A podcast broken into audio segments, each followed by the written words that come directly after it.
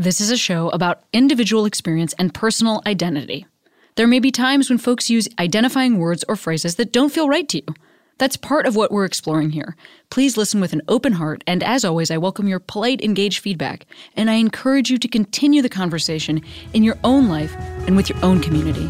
Welcome to Queery.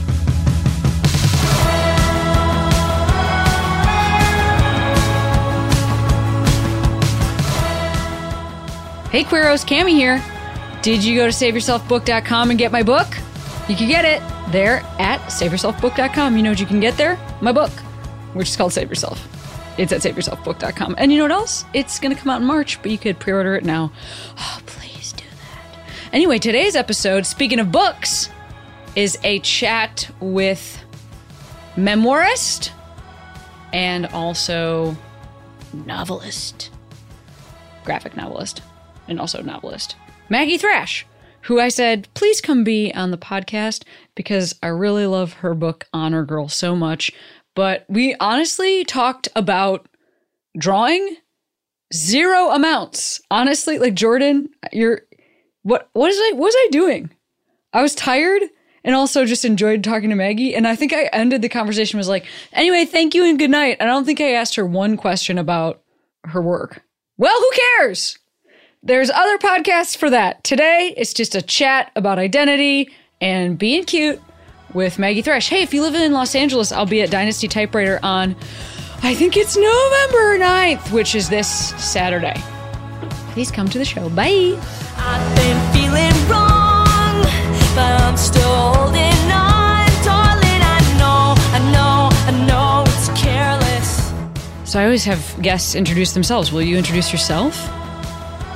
I am Maggie Thrash. I'm an author, artist, and friend to animals. Ooh. And I'm very honored to be here. Yeah, it's uh, it's totally my pleasure. I um, I love your book Honor Girl so much. I've uh, recommended it to a bunch of people. You know, I'm always like trying to be sort of on the pulse of what is queer. I can't even remember where I bought it, but um, I think it was somewhere out of town, and I carried it around with me.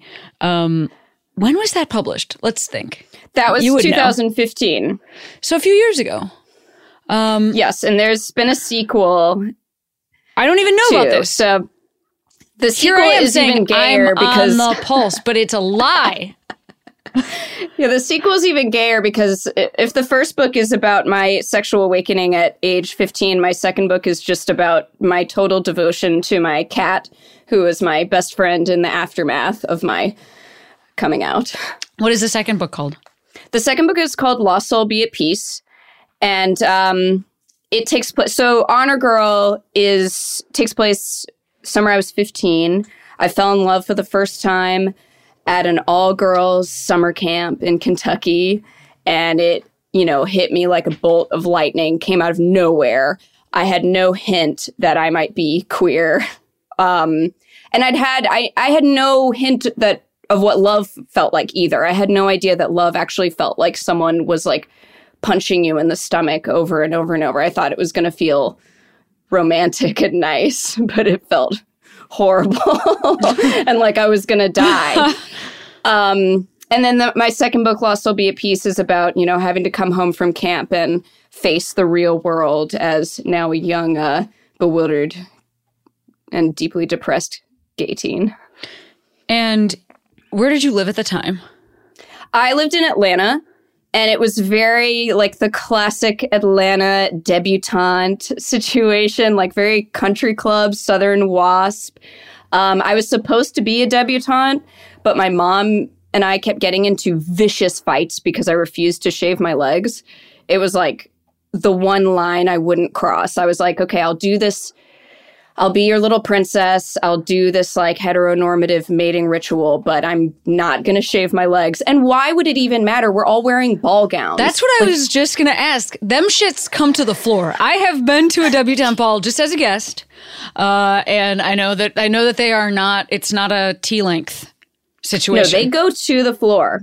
But it was, you know, for my mom, it was it was philosophical. It was just she could not abide it. And, you know, we could not, comp- neither of us could compromise. And she yanked me out. Neither of us would negotiate, hmm. which bums me out because I'd love to say that I am like a Debbie Dyke, but um, my mom stole that from me, so I am not a debutante lesbian.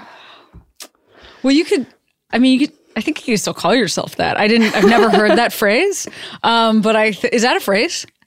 I I just made it. Up. You up. just made it up. Ah, It's a new category of gay, Debbie Dykes. I Debbie just- Dykes, hit me up. There's got to be more of us. I just. I really truly thought there must be enough for that to be a full category. So yeah. Um, okay. So you lived in Atlanta at the time, and then talk to me about what happened next in your life. You so you said so you said legs, hair, debutante ball, no, and then and then what happened it was next? it was pretty simple in a way because I came away from that summer having experienced real love and um, feeling like I was solidly a lesbian, and it certainly wasn't the easiest thing to be um, in you know Atlanta debutante society. Um, especially since I'm I'm curious, you know, my other Debbie Dykes who might be out there. I I don't hear about this much, but I remember the the sort of homophobia that I mostly experienced was this kind of abiding sense that lesbianism was like déclassé, that it was trashy, and there was this very Oh. elitist flavor to it. Like like maybe maybe you could get away with being a gay man, like a champagne swigging, immaculately dressed, you know, rich gay man from Savannah or Charleston, but there was no classy Southern dyke and the dyke, the iconic dyke at the time was Aileen Wuornos, you know, the, the Oh yeah. trailer park serial killer. And uh, so for me, my my sort of internalized homophobia was a lot about feeling like I wasn't classy enough if I was going to have to be a lesbian. That's really interesting. A lot of times when I talk, because I travel so much for work, a lot of times when I talk to people about performing in the South, they will say to me, like, oh God, you perform in the South? Like, that must be terrible. But I always say, actually, it's like some of the best places that I perform because the folks that are there are like so. Um, it's it's They a have- it's like a They've stronger self-selected. yeah, it's a stronger hunger. Um, also because like there there's a little less of like me maybe there, and so people are like super jazzed, and I tend to like crush. Versus like actually in Los Angeles or New York, people are like, eh, we have heard things in this vein, you know. Um, but that that being said, I what you just said about it being a self-selected group is true. You know, I was just in Raleigh, North Carolina, like a couple weeks ago, and I was just playing a club as opposed to I usually play theaters or rock clubs. And so, like, a comedy club has a more mixed audience, and people were like, seemed genuinely weirded out by me. I also have had that experience. You felt that vibe. I also have had that experience in Atlanta. Like actually, actually I've had great shows in Atlanta um, when they've been this thing that we're talking about, which is sort of like this like kind of ultra hip selection of people that are that know who I am and have bought tickets to the thing. But I've also had the experience of performing in the clubs of being like, wait, we're still here? You know, like I just mean just weird, like like almost um yeah, grossed out. Grossed out by me. Which is not And something that not- I I wonder too if it's it's if it's not even specifically grossed out by homosexuals, but just grossed out that you're sharing. It's sort of like a could Oh, you keep it to yourself? Because Yeah, that's maybe. that's how what I always felt like from my mother. It was just sort of like, could you just keep your mouth shut about it? Wow. Yeah, I mean that that might totally be true. Yeah, it could be that. I think it's also I mean maybe a little bit sort of what you're pointing out which is that I don't know that I fit anywhere in that culture specifically. Um you know, like I don't know that maybe there are a lot of women there that look like me or if they do maybe they're not treated very nicely. You know, like I don't think it's a It's true. A, a, fr- a friend of mine um, who recently started presenting in a more dyke manner, as soon as she got her haircut, she was physically threatened two times in the same week. And then a man slowly hit her with his car. Like sl- like Jesus did like Christ. a slow hit. Jesus Christ. And she was just like, God, I just got the dyke haircut and already I'm Wow. getting people slowly running their cars into me. I mean, I'm curious, you know, from especially if there are listeners to this show who still live there, if the, because I can tell myself in my own brain, like, actually, these are safe places. You know, queer people are everywhere, and like the folks that are at my show are so supportive. But then these aren't safe places. Like, I've had both experiences, and I'm very curious. I'd love to hear from other people, like, still that still live in places like that, what the vibe is for them, because I'm just coming in and out. So it's a very sort of superficial experience. Um, but you lived in Atlanta until when? I lived in Atlanta. I went to Hampshire College in Massachusetts. Oh, so sure, I, you you, can- know, I got out of Dodge. You can have your own major. yes. You just, Yes, uh, you just decide your own major. Yeah, you major like in specialness, like, oh, you Yeah. contributed your specialness to the world. Here's your diploma. That's Hampshire College. and ironically, they are shutting down now. Oh, really? yes, they are very fla- they are flailing as an institution. But, that's uh, in the Pioneer Valley in Yes. Massachusetts, yeah, which is like where Smith is. Mount Holyoke is there, and what else is there? UMass Amherst. Amherst is there. Yeah. Yeah. So it's Smith, uh, yeah. like- yeah, like a very. That sounds like a um stark difference you may have experienced going from Well, debutante culture to Hampshire College. You would think so, and and I was very excited about the presence of Smith College, which of course is you know lesbian mecca. And I, but as soon as I got there, I found I just made a beeline for the straight white boys, and all my friends became straight white boys, and I just kind of I felt very comfortable around them. And to this day, I think about my friends, and it's like, well, four out of five of my best friends are straight white men. Like, why? why is that? And I, I was realizing that when I was listening to your Jill Soloway episode, and she was talking about how, you know, how dreamy it is to be really part, really surrounded by queers and really surrounded by the trans community. And I was just like, wow, why have I done this to myself? But, um, I, you know, I've always, I, th- I think a part of my identity has always been kind of like, you know, I'm not a regular lesbian. I'm a cool lesbian. I can hang with the straight white boys and not scare them with my political correctness and like my discourses on gender theory. Um, but you know, that's sort of a survival mechanism that maybe I can afford to disperse with at this point. Well, I'd like to actually talk more about that. I don't know that Sure. that's a survival mechanism that I can disperse with. First, I want to say I think that Jill uses they, and this is how we correct each other as queer people. In I don't know that Jill used they when we spoke on that conversation. Oh, yes. No, you're But you're completely right, thing. Jill. So Absolutely. um, so yeah. Anyway, that's first. th- That's the first thing I'll say, and then the second thing I'll say is, I don't. I have not disposed of the. I have been thinking about this a lot because I was partnered with somebody who was more masculine than I am, and then I split with that person, and it has been really fascinating to see like how men treat me differently. So like I had one long side of my hair and um, was partnered with somebody who, and also like, is this person more masculine than I am? Like, it's it's also like, who makes the scale? You know, like I just mean this person knows, I guess, more about baseball than I do and like music, but like, uh, I mean, I'm I'm uh more business focused than than this other person is. So I just mean it's it's interesting to like figure out which like qualities are cherry picked, um, and also like I'm shorter. Is that it? You know, and I have had a history of dating folks like on either sides of me on this masculinity scale or whatever, and it's been very fascinating to see um,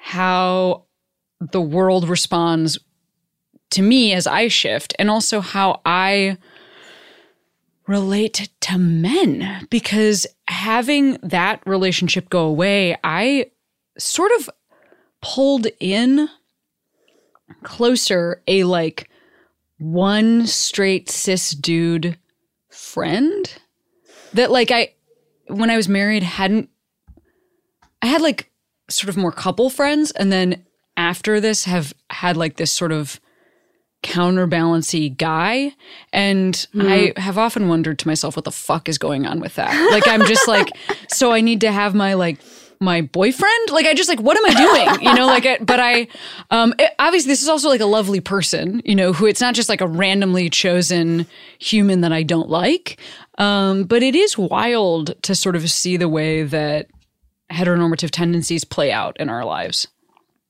Truly. And and you know firstly i'd i'd love to like delve into my total misgendering faux pas which i do constantly and I think, and I'm a cis person. Um, I've I've had a ton of sexual confusion in my life, but I've never really had gender confusion. I've always been a tomboy. And again, like sort of relating to masculinity on that level of like, I like to wrestle and I like to be, I like to roll around in the dirt and I like to play with guns and like all these, it, there's so many things like that are codified as masculine and most of them are just like the cool things like being businesslike and liking sure. to roughhouse and stuff. But um, and since I am sort of surrounded by by um, these white boys most of the time, um, I mess up pronouns all the time, and I think a lot of cis people are terrified of doing that because they're afraid it's going to be perceived as you know naked aggression towards the trans experience or the non-binary experience and i would just like to say as someone who messes up pronouns all the time people just politely correct you and then you try to be better and everyone moves on. I've never really had like the the the experience that a lot of cis people just deeply fear that they are going to be ostracized and that you know the trans people non-binary people are going to blacklist them for making a mistake. It doesn't happen. People just politely correct you and everyone moves on which is what just happened. So i'm glad that we could exemplify that yeah absolutely I mean, also, that is how we should kind of. I mean, what you're talking about is a way that, like, gay people could also operate towards straight people, and a way that, um, that like race racism could be dealt with. Like, I, I do actually agree with you that this is something that, in my experience, first of all, I'm not the person. Um, actually, that's not true. Sometimes I'm the person being misgendered, um, and I also don't I don't um I really am I feel good if someone uses they pronouns for me. That that that doesn't that doesn't feel like erasure to me. It feels good. I'm fine. I'm good with it. I also like she and her. Um I will say that if somebody uses he or sir, it upsets me because I am worried about when they realize their mistake what that will lead to, you know? And yeah. and it could be embarrassment, which I'm like I mean, first of all, it's like is my function here on earth to prevent other people from being embarrassed? I guess apparently as, you know, someone who's cultured female, yes. Um, and then also, you know, I think there's there really is like an opportunity for for violence there that I think we don't you know talk a lot about like well embarrassment we, is two steps from hostility. Exactly. You know exactly. Yeah. So like you know the one option is like the flight attendant being like uh hello sir and then I look up and they're like Sam. You know like you know and it but um the other one is you know yeah like somebody you know beating the shit out of you because they don't because they feel confused. And I think that um, that is it is uncomfortable for me. But I'm not I'm not dealing with the same things that a trans or non-binary person is dealing with. And um, but that being said, I do feel that I've had a lot of very productive conversations where I just correct people if I know there's a different thing going on. You know, if I know somebody uses different program pronouns, I can just correct people or um we can just t- or if it's not pronouns if it's like I, you know, identity or whatever, some mm-hmm. different word. I think it is something that we're actually kind of working out as a community better than is reported. Like what's reported coming within yes. our own community is that like there's this big um is that cis people are angry about this. And I know trans people experience a lot of violence, but I will say I think that I think most cis people are actually tr- want to to do better, and that it's a minority of us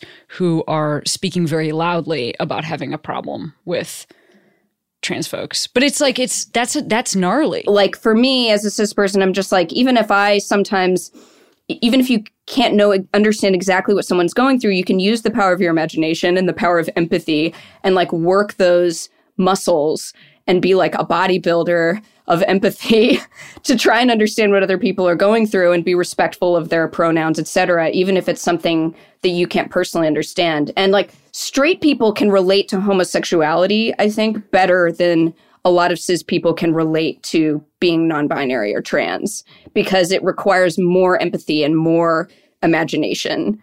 Yeah. I mean, maybe, I, I don't know. I think maybe I have a slightly more sinister read on it, which I think it's like a queer person, like just eking through and being like, I'm not dead. And then being like, that being said, fuck anyone with less power than me. Like, I just, I feel like we absolutely have that tendency in our community, as all marginalized communities do. And I think that it's like, you know, my responsibility as a cis person to, to be loud about, about the fact that this isn't a problem. Because I just think that the voices that are elevated are usually the more, you know, it's the, it's the voices that have the biggest problem. The voices mm-hmm. that have the biggest problem are elevated. So then it's like as if there are two sides, which is like trans people and cis people. And it's actually like tr- trans people, everyone that's with trans people, and then like tiny yes, that's absolutely true. group of m- mad people. You know, like the isolated so, people yeah. who don't know anyone queer, don't know anyone trans, exactly. don't know anyone. Yes, absolutely, absolutely. Um. Well, anyway, I want to get back to what else were we just fucking talking about? Yeah, sorry. I tend. I'm. Ta- I feel like I'm. T- I hope I'm not talking like a mile a minute. I'm just so excited about this conversation. I think you're doing great. Look at my hair. It's been parted in the middle, and I have two tiny horns. I wish you could see I this. Like I it. don't know if you can see this on the thing, but I am showing Jordan Jordan, look. I look like a I look like a demon. I see it. I look like a demon. Yeah. um anyway, that was that was a present for everyone uh that I am giving you. Um which is my hair. So let's see. The last time we left you in your life, you were at Hampshire College. Oh, I was at I was Hampshire hanging out with straight boys with a bunch of dudes. Yes. Yeah.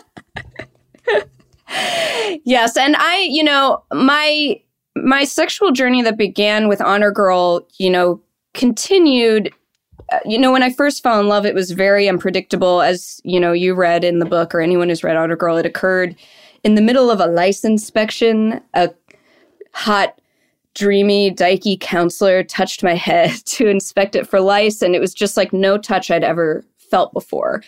And the feelings that it was just I suddenly had access to this abyss of emotion that previously I hadn't been aware that I was capable of. And, you know, through as my life went on, I, I always I sort of hoped it would be as simple as I'm just a lesbian, but of course it wasn't. And I think in in general, I identify more as sexually fluid. And uh, whenever love hits me, it's always very unpredictable. Um, I don't have much of a pattern. I don't have much of a type and that includes gender. Um, uh, how many times have you been in love, Cameron? If you don't mind saying. Oh, uh, I'm just curious. Let's see, Jordan. Can you do a quick tally? Um, I have been in love. I've been in love a lot. Of this. The horns are bothering me. I have to fix it. It's worse now. Perfect. Fix your horns. Um, a lot of times, actually. I mean, I will say I have too. I don't know. It's very difficult to look back and remember feelings, I find. So, you know, I think that there's a tendency as. How old are you? I'm 34. So I'm just a little bit older than you.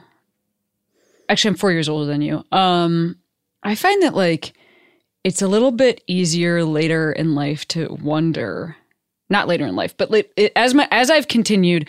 So I'm 38 now, and what's interesting about 38 is that the first 19 years of my life I was not out and didn't know I was gay, and the most recent 19 years of my life I did. This is my actual like halfway point, which is amazing. I'm I'm like or like my my half life or whatever. Like half of my life has been gay, um, and I think I've been in love. I don't know 12 times, something like that. Whoa, whoa. I, what did you, I what, thought, what did you think I was going to say? Okay, well, I thought I'd been in love a lot, and I've only been in love six times. Oh, so that's shit. half of you. Well, you got that extra four years. You're going to have six more loves. Um, Are you serious? Because I also was times? I also was uh, fully with someone for seven years. So what I'm trying to say is, look at the math on this. She is killing it. Cami Esposito brings her heart to every interaction. Yeah, definitely. Well, Wow. yeah, yeah, definitely. I mean, I I I'm a super sap.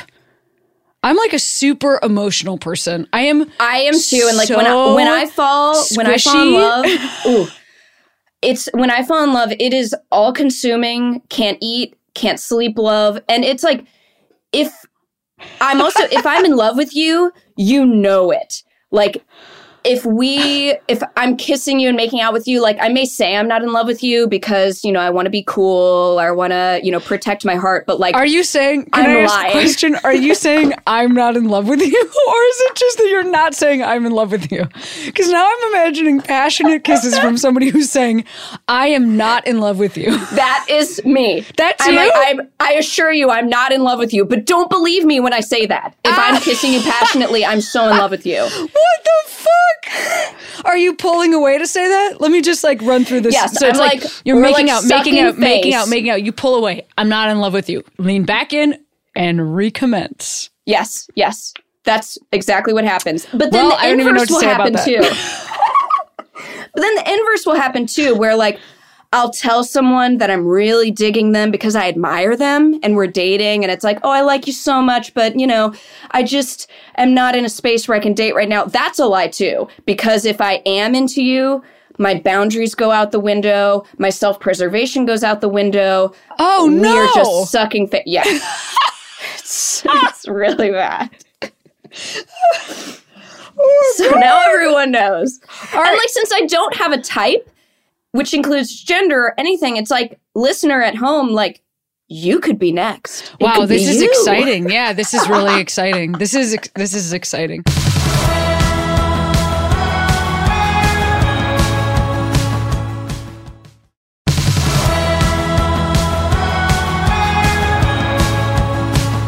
Can I ask you a question that's it's very personal? When you say you don't have a type and that includes gender, have you since because you used the word lesbian so strongly earlier in this conversation and um, you were talking about being, you know, 15 and you're 34, so it's like almost 20, you know, like it's 19 years, whatever.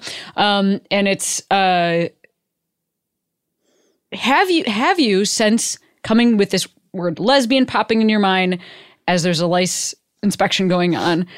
Have you dated a cis dude? Yes, I have. I would like to hear about that experience because I, I also know that there are definitely um, lesbians that that's true for, and I and I'm I am curious. I had I for a long time I described myself as a lesbian who occasionally had straight phases. And I found this like to be yeah, like sort of just- like yes, sort of because you know lesbianism is always derided as being a phase and i was Ah, like yes. okay well i'm just going to subvert this and i have little straight phases and i realized i realized at some point that i fulfilled the criteria of bisexuality or pansexuality like that's what it is but i never felt i was always waiting to feel bisexual or pansexual and Instead, what I always felt was that I was in this insane ping pong tournament going back and forth between lesbian and straight. Um, and I I read something recently, like I think for a lot of bisexual people, bisexuality is a state of being where they can walk into a grocery store and be attracted to a handsome man in the cereal aisle and then an alluring woman in produce and then like the hot non-binary cashier and these attractions are happening one after the other if not simultaneously but it has to be a grocery store. it has to occur in a grocery store. Okay, great. store All right. Yes.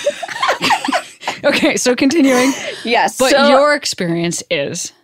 I yes i never felt that. I always felt more like I- it was i was experiencing something else. And I read recently on like frickin' Wikipedia or something that for some bisexual people, it feels less like a state of being and more like a pendulum that swings back hmm. and forth. And, you know, this can happen for any number of reasons pheromone changes, emotional changes, changes in brain chemistry, you know, or some unknowable factor. But um, basically that and I was just like, oh, interesting. So that's a mode of bisexuality that is real. And I'm not on, on, an insane ping pong game. I'm living my life. And additionally, I I'm recently realizing that bisexuality might manifest like this for me because I think I might be demisexual, which for listeners who don't know the term, it's like you only experience sexual attraction when you're in love and you have to be in love. That's and so kind of, yeah, that's kind of what I was actually just going to say. I, I was going to oh. use a different term, but I was going to be like, so you're like hardcore monogamous, like is kind of what I was going to Yeah. say. But I, but you're right. That's a that's a more specific. Uh, that's more specific language. Um, Yeah, and it's like if if I'm like in love with a girl named Ricky, for instance, it's not even that I'm a lesbian. I'm basically like Ricky sexual. Like I'm just obsessed with her. I see only her. I see no value in any other kind of sexual activity. It's just like I'm all about Ricky. And as you can imagine, it makes breakups like so brutal because like I'm not only losing my lover, I'm like losing my own sexuality right. because I'm Ricky sexual. Have you dated somebody named Ricky? No. Honestly, great name. Ricky. You know what I mean? Great name. Great name. It is a great name. It is a great name. Makes me think of my so-called life. Um, okay, so this isn't. But yeah, when I when I first started when I dated a cis guy, I think my followers were sort of like, "What is happening right now?" And it for me, it almost felt because like you're the leader "Ha-ha." of a religion, correct? when you say followers. yes, Yes. my believers. Yes. but yeah, I want to talk about that experience. So You started dating a man, a cis man, and then you were like, what, posting about it on Instagram, sort of a thing? Oh yeah, because when I'm in love, I go all in. And It's so then- Instagram public. People were f- responding and saying, what kinds of things? What the fuck? Yes, a lot of WTFs. Definitely a lot of like ellipses, W U T, like what, like that. Um, Sure. but I I didn't experience any hostility. You know, my my peeps were behind me. I think they were very relieved when the relationship became a train wreck and ended. They were like, "Yay, Maggie can be a lesbian again." so do you still, and, and by the way, this is not coming with a um, judgment. This is a genuine question. Do you still identify with and use the word lesbian? I don't. Uh, I do. I do. Sometimes I, I I identify so much with dykeness.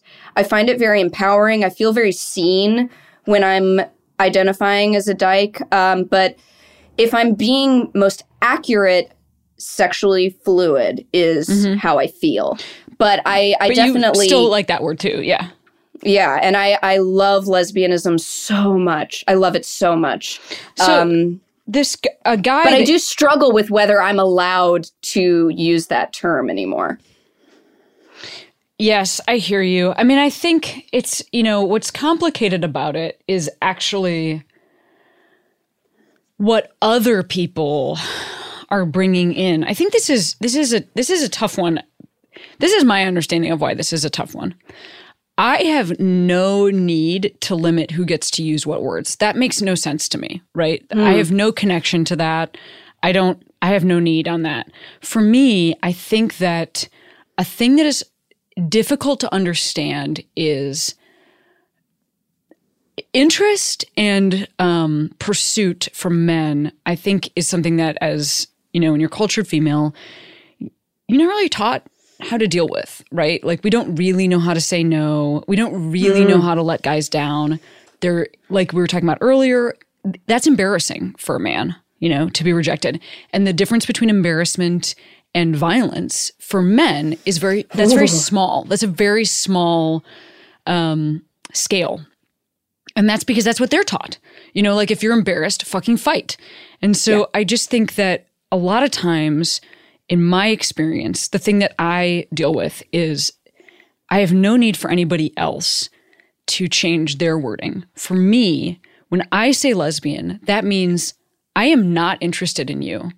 And I think that it is, it's like, this is not about, this is not about me versus you. This is not about lesbians. This is actually about straight men and trying to figure out how to protect ourselves, like how, how to protect myself. I mean, I just had very recently this experience where like a dude that I thought was my friend started um like sexually harassing me. Like we I was talking to him on the phone and he started talking about having sex with me. Me. Me. this Oh person, this God. jacket, this level of famous lesbian. That demon You know hair. like and and yeah, this demon hair and like was literally like like if you were all bisexual, I would totally like hop on that. Like like like started talking to me about masturbation. Like and this was also somebody that was like in a little bit of a mentorship role with me. My point is, what I did was ended the phone call, talked to some folks about it to get some support. Um I didn't say anything to him in the moment because I was so it has, this hasn't happened to me in such a long time. Um, but I ended the phone call, got some support from friends, and then ended up texting this person like, "We are done. We're not. I don't Oh, want to know you you. anymore." And then like blocked their phone number. Um, so I'm not going to hear from this person again, and they know why. And there was a full boundary drawn. But like, I look at that and I go, where does this person's confusion come from? And I really think that like you and I, God, does it you come know- from me? no, Does it come this from is what I was like just going to me? say. You and I oh, are so consumed with patrolling each other, like within the queer community. We're so consumed with patrolling each other that like this person had had no indication that I might be interested in him. Like literally I had given him zero indication that we might have had like some sort of sexual thing going on with, between the two of us. But I think you and I are so concerned about patrolling each other, the queer community is so concerned about patrolling itself, that like really all of the education and responsibility is on his end. Like float the question like a normal fucking person. Don't just bring up your like fact that you would like to like actually ask me out on a date. You know what I mean? Like, like Don't just hurl your a desire at me. Be a normal human. Yeah. And um, so I think it really is about like, you know, these effects in our own community all stem from the same root, which is like men aren't aren't taught to specifically ask. It has to be it has to be literally a game or like a trip, a trick or a tr- or trap, you know. And Trick or women aren't- trap. the word exactly. Women aren't taught to um, set boundaries. There's always a threat of sexual violence in the background. None of us have sex ed. And so, therefore, what that creates down the line is me yelling at a bisexual woman. You know what I mean? Like, that's like, you know what I mean? And I've never done that, but I just mean like, the results aren't like that this guy feels the fallout, you know? It's like that we scream at each other. That fucking Yeah, sucks. I- that, that shouldn't be, doesn't- that's not where the patrolling needs to happen. You aren't hurting me. Wow, that's so interesting to think about. And like, I agree that it would be a form of tragedy, not to be melodramatic, if like I couldn't embrace lesbianism lesbianism anymore because I was too confused about confusing the men. Like that would be truly tragic. Yeah. I mean, I think that's that's really where it is, you know? Um I mean, why the fuck do I get to decide what words you use? Why do I get to decide why, what any words anybody uses? Just stay in my own lane. The only reason, the only answer why do I get to decide that is for my own protection. And so it's actually that has nothing to do with you because you are not the threat. And I and I, I feel this on a level with you too because you're a memoirist now. You've got your book coming out, and it's like as a memoirist, it's it's very it's it's a dangerous thing to be. It's like it's almost like elevated gossip. It's basically just like here's I'm dishing the dirt. Here's who was there. Here's what I saw, and they know what they did. Like it's it's it's very gossipy, but also like you feel a lot of responsibility for the other people that you talk about. But essentially, your only job is to process your own shit as honestly and as kindly as possible. Wow, that's so interesting. lane. Yes, tell me more about that because I absolutely had to sort of uh reckon with that. I'm still thinking about that, you know, because the book hasn't come out yet. Like it comes out in March. Mm. It's currently, I mean, I don't know when we'll- we'll release this episode, but it's like mid October. So that's a lot of time for me to wonder about who's going to be mad at me and for what. Um, like, how did you deal with that? I I had tremendous amounts of anxiety with writing Honor Girl. I wrote it when I was, I started writing it when I was 28. I was out of touch with everyone in the book, and I made a conscious decision to stay out of touch. Uh, and I was just like, I'm going to tell my truth as I recall it. I'm going to try and be as honest, even to the, you know, quote unquote villains of the story.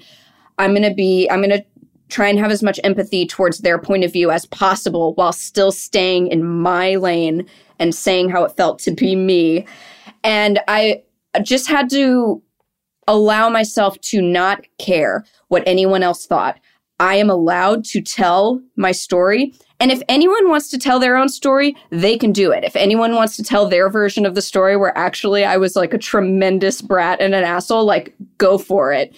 I really want to empower everybody to do that. Um, but it, it takes that. a tremendous amount of uh, self centeredness to just say, I can't care about everyone else's story. I'm not here to tell anyone else anyone's story but mine. Well, I mean, it's it's okay. I mean, maybe you could read it as self-centeredness, but I also think that it's the most. It's the only thing you actually know. Yes. I yes. mean, yeah. I guess you could like check with people and be like, "Here's this, that, and this." Um, That's just going to drive you insane. Well, and it it's, also and it's going to detract from a, your own. It creates a group vision. experience thing, right? Yes. And so, actually, there is no group experience because we're always only in our individual experience, oh. impacted by culture and impacted by other people. Oh my so, gosh, I love that you just said that. There is no group experience. Yeah, which is why you have to stay so close. Yeah, but it is. You know, I'm. It's so interesting that you brought this up. Just over the weekend or something. I can't remember when I got this very, very recently. Um, I got an email from somebody that had gone to my college and said, um, and sent me, sent an email through like channels. So like, anyway, I just get forwarded this email and it's, um, it's about the college that we went to. And this person said that they were older than me um, like we would not have been there at the same time. And they said that they felt that they could have, that they could come out there.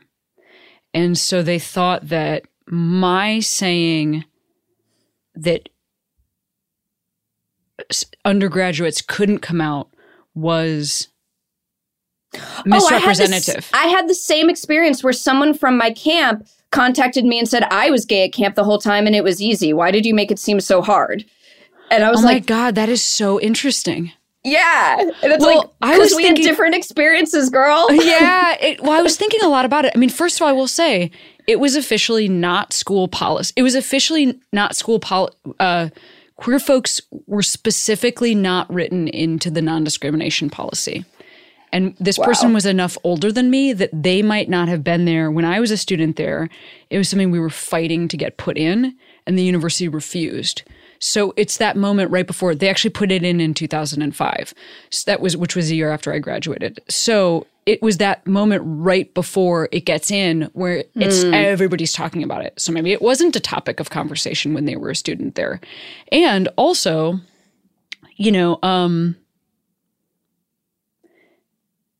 again, this is like, I think that as queer people, this is something that we expect of each other is if one experience wasn't hard for us, then I think we default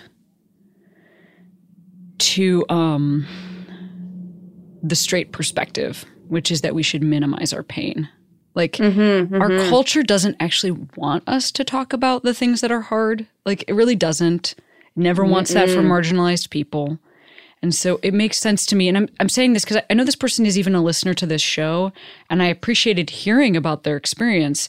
It was not my experience. You know, I w- that was a very dark time in my life. And, and you you weren't being melodramatic. You weren't just like, being an emo, you know, that you were having a legitimate experience. Well, I think I think that like that is what a good word because I I find that in my own life I don't know when I've been melodramatic. And where is that coming from?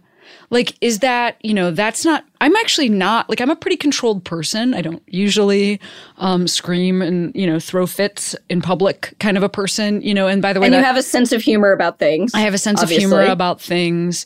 Um, I just, I look at uh, our own community and I wonder how often when we say to each other, like, get over that, or that wasn't what it was like for me, I wonder how much that is us wanting to follow the traditional narrative that things are okay for us. oh know, yes, that we're okay. That's we're okay. we're we got through asserting. it. We're okay. It wasn't mm-hmm. that bad. I mean, mm-hmm. it was it was bad. I was I was This it was is- really bad. My experience was really bad. What was your experience like?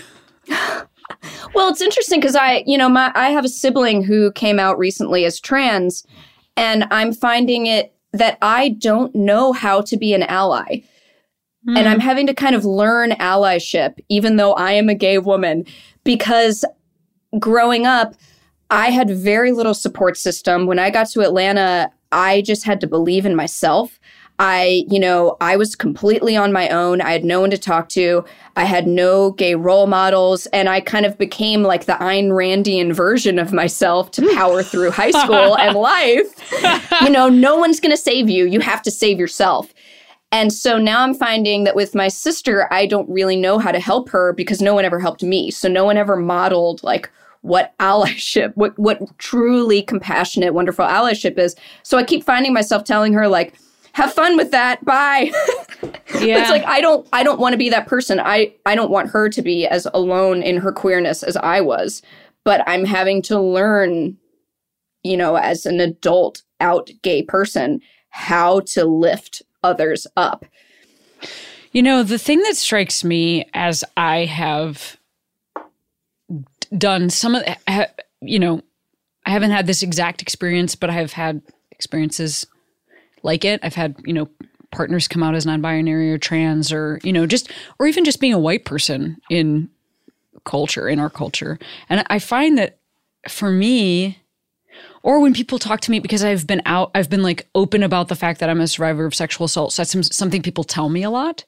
And I just find that for me, what I have learned is like, just assume that this is true, what this person is saying, and say, like, I'm so sorry.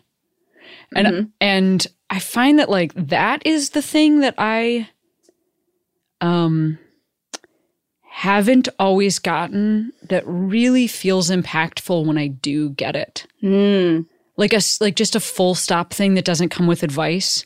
Um, yes. or doesn't God, that's come what with- I I need to stop giving advice. Yes. or doesn't come like advice.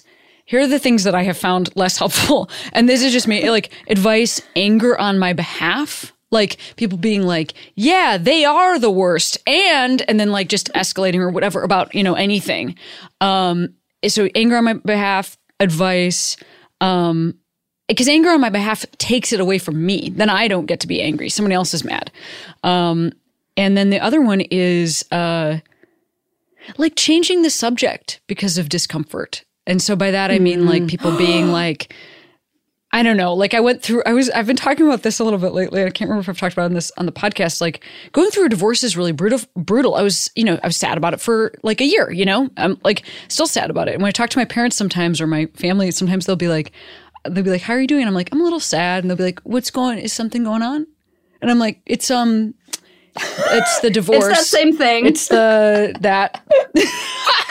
but it's just like yeah, I don't know. So what anyway, happened? my my point is, um, I have just I yeah I'm that's what I'm trying. By the way, I'm not nailing this. It's not like certainly there are times in my life I'm not nailing this, but but intellectually, um, that is what I notice, and I'm trying to do it practically, which is just be like, just I'm so sorry. Those are really excellent ally pro tips. Just I hear you. I'm so sorry. Yeah. And listening and not changing the subject. God, those are good pro tips. I don't know. That's what I'm finding is helpful when people do that for me. You know, and then I'm just like, oh, I shall notice the things That's- that I like and try to put mm-hmm. those things back out in the world. and that's that's what I would have wanted as a 15 year old because I, you know, I'm pretty gossipy. It's hard for me to keep a secret. So you know, when I realized I was gay at summer camp, I came home and told like 15 people. I didn't keep it a secret. and all those people just kind of were like, cool. And then never brought it up again. Oh, that and I just tough. like, yeah. So it was like I kind of went back into the closet just by default because no one would see that I had come out. And it was, it was just this passive aggressive wall. And uh, yeah, I don't want to do that to anybody. Oh, that is tough. You know, I think that that is that kind of that falls under the category of I mean, I don't know in this situation, but when that has happened to me, the thing you're talking about, it has usually fallen under the uh, under the like category of um how we deal with things as a culture as a society is um when it seems like a really big thing, then we talk about that the least. So you know, like like like uh we like like what are the really big ones? Okay, uh squash those ones. Like we'll just like talk about anything skip. else. Anything else. and that's very hard. Those are very hard circumstances to to live within. I remember when I first started hearing the term visibility, I was like, God, that is, it's that you feel that you, a whole part of you is invisible or that people put these spectacles on where they own, they just are not seeing it. And you learn to suppress it and you learn to feel like, well, if no one's even acknowledging that my queerness exists, it must not be important. So I'll just, I just won't talk about it either. Yeah. Yeah, that's right. Well, I think we've covered an enormous amount of ground. And I want to know did. I want to know what what are you in I don't even know maybe the answer. What are you working on right now? Do you have stuff going on right now? Uh, I'm continuing my sort of memoir journey in webcomic form. Um, so I have a webcomic now called uh, curefordesire.com, and it's just it's just more dishy, gossipy romance. It's it's probably probably an ill-advised webcomic because I'm like using real names and it's about my relationship with a certain uh, famous uh, lesbian poet some people might be familiar with. And so read it now before I start getting cease and desist letters from attorneys and have to take it down. So What about I don't know the answer to this. Do you have a are you are you at the point in your life where you support yourself as an artist fully? I am. I am, yes. And how when did you get to that point? I got to that point when I wrote a pair of really juicy teen murder mysteries, which are fun reads. There are Strange Truth and Strange Lies. And uh, that's how I supported myself. Not through my earnest gay memoirs, but through my juicy teen mysteries. Wow, that is amazing. wow. Well, I I really appreciate you taking some time today. Um and before I send you back into your life um to go write whatever teen murder mysteries come up next. Is it teen, does a teen die? No, you don't have to tell me. Does a teen die? A teen, um, a teen does die. Yes, teen does die. Salacious. Honestly, probably too scary for me. but um, before I send you back into your life, can I ask you to shout out a queero, which is like person, place, or thing, makes you feel like you can be who you are today? Yes, I'm. I'm really excited to shout out Savannah Ogborn. She's a um, Atlanta-based photographer and artist, and every time I feel like queerness is becoming too kind of commercial and mainstream, and sort of like you know the Kendall Jenner Pepsi ad commercial of gayness, I remember Oh God. Savannah. I forgot. Hang on, just one tiny moment of silence because I forgot about.